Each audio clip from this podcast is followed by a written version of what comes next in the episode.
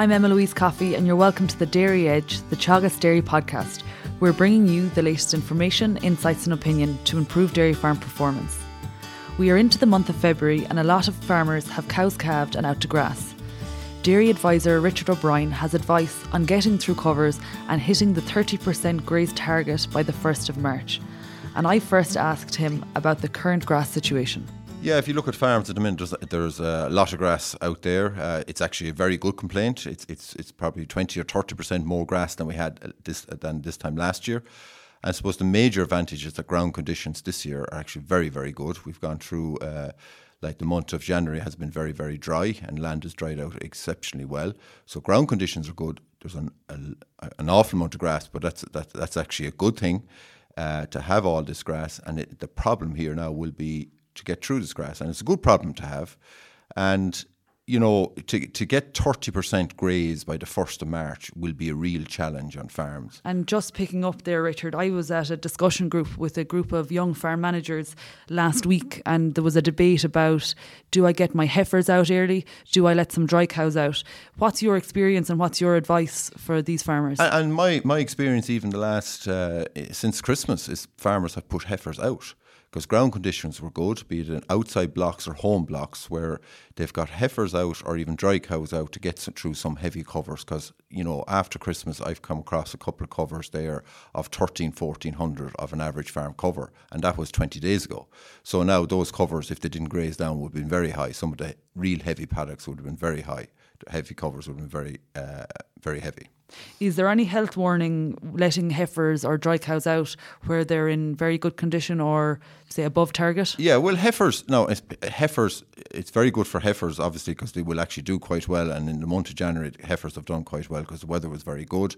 Uh, for dry cows, obviously, uh, for cows, just obviously, you know, for, for cows that are heavily pregnant, you're obviously going to watch them. You know, you're not going to starve the cows, or whatever. Make sure that they're getting enough in at, at that stage of the year.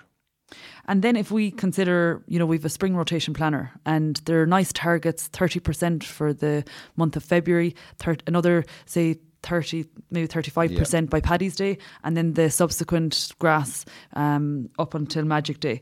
But if we look at the first month, so our first 30%, um, this is going to be a challenge for farmers. And how do you advise farmers to tackle the 30% given the heavy covers? Yeah, so the first 30% is going to be a challenge. So the first thing is to look at you have to go to light covers. And there's no way I'm going to get through. If you look at any of the information from PastureBase over the years, is in, in a normal year, there's only farmers are only grazing 20%. And when we have 30% more grass, it's going to be harder to get that 30 to 40% grazed. The weather at the minute is dry, land is dry. So we go to the lighter covers first. Uh, and the second thing here is is the confidence to go day and night. So obviously the cows might stay in for a couple of days after they might be in the colostrum herd straight after calving, but a couple of days after calving is to be confident at even at high stocking rates, up to three to three and a half cows per hectare, and any of the feed budgets that I have done is that there's enough grass out there at an average farm cover around 1200. There's enough grass out there to go day and night three kilograms a meal. So you go day and night, three kilograms a meal. Now that might go up or down the meal level depending on, on weather, but in general, if the weather is dry, and to go to lighter covers. And I have a target there that I've set for farmers is to get, you know, it's the first, a lot of the time in the spring rotation planners, it's the second half of February that there's a lot of the of, of the 30% made up. But we don't have enough time for that to recover for the second round.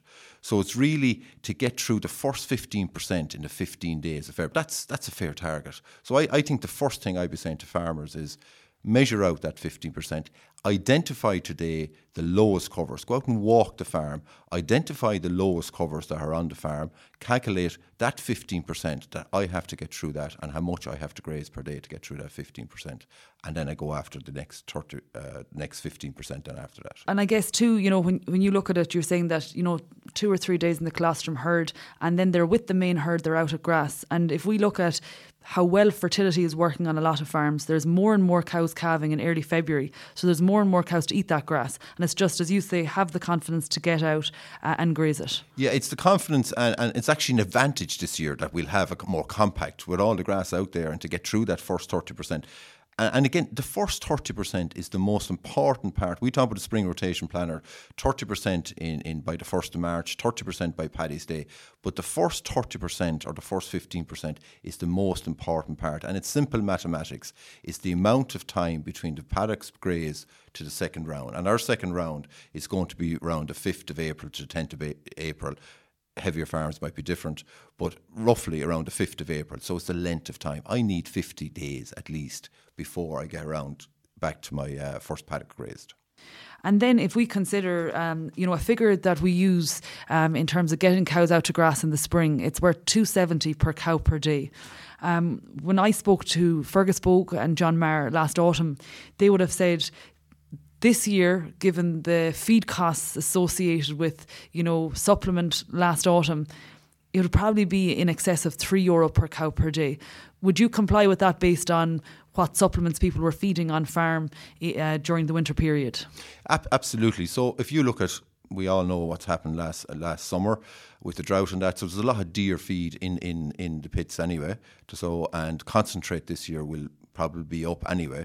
So there's a massive opportunity here. If I can get uh, you know, an early lactation, a cow probably is only going to eat 10, and every week then the cow is going to eat an extra kilogram up to 18 kilograms.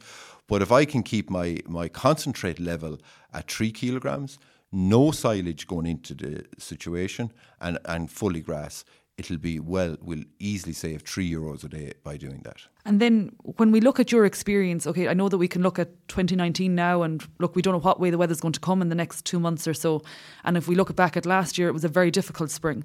But if you cast your mind back maybe for the last five, six years, what do you see working really well on the dairy farms that you're dealing with? Like the far, like the farms I'm dealing with, the, the first thing is I would say is you have to go out and walk the farm. You know, you cannot make a decision on any farm without there going out and walking the farm if, if you're doing a grass cover, all the better. You can put measurements on it, walk the farm, see how much much grass is out there, and actually just before cows start calving, is actually put that spring rotation planner, uh, creating a spring rotation planner, but actually writing it down and putting it in a place that's visible that I can see it. The second thing I see that people doing is with the spring rotation planner is have the map of the farm. Have your map of the farm beside the spring rotation planner, and actually on that map identify the fields that you're going to graze on that map in the first 30% or the first 15% or their light covers. Put it on that map and it works quite well. Um, yeah, and they're, they're, they're two tips that I would see for lads for this spring that they should do. Yeah. And then if we just look at something that you would have mentioned at the grassland conference, you know, on the average farmers are hitting 20% grazed in February. Yes, yes. And and you mentioned that some people are actually, you know, the opposite side of the 30 so they're actually hitting 40% I, I yeah i would always encourage and especially weather like today i know today is, is, is frosty and snow but if the weather is dry I, I have this thing in my head always go a bit harder than the targets. We have targets there but take advantage of the dry weather. Uh, there's all, there will always be a, that's a quote i've got from a farmer there'll always be a wet week so the cows could end up in for, for a week, whatever. So if I reach 40% or if I have 20% graze by the 15th of February, I've actually done a good job. And the confidence to say that is uh, you, you will have a good job done. You've taken advantage of the weather. You've got better utilisation of the grass. And, and it's actually a, a plus as regards saving money. And also, I'd also say to people, once I get to the 1st of March, keep looking, or the 15th of February, keep looking back on the first paddocks grazed, because it gives me a great indication of what, what's coming back behind me. And like, you know, I remember a couple of years ago being on farms where on the end, at the end of March, the first paddocks grazed, there were still only four or 500 on them. And that was probably the worst spring we've ever had. But, you know, I'd hope that those paddocks, especially if, if we get good weather, that we grass growing in those. But I, so, so in other words, I keep, I, I need to keep looking back onto the first paddocks grazed to see what the regrowths are like. And I suppose the, the spring planner that you make out, it's a living document. So, you know, your target is say, you know, your 30 or your 40%, you know, you're, you're hitting those targets, but they can all be adjusted and they will be adjusted based on farm walks throughout the spring. Absolutely. You have to keep, and some, yeah, it's, it's about being flexible you know, you have to make a plan, and the plan is there, and, and the plan can change as the year goes on. Uh, absolutely, and play the weather. We we can't you know, if I set out, I'm going to graze an acre every day. Like if you look at the 30%, it's like grazing 1% of my farm. If I have a 100 acre farm, it's grazing 1% is an acre every day. But uh, don't get too hung up on that. If the weather is very, very good, go a bit ahead of yourself and, and, and you know take advantage of the weather as well. You have to be a bit flexible within the system. And, and then finally, Richard, I think you've given us a really really good tip in terms of just getting out, regardless of what way you measure or whether you put the figures down. Um, you know, get out and measure, or get out and, and look at the grass.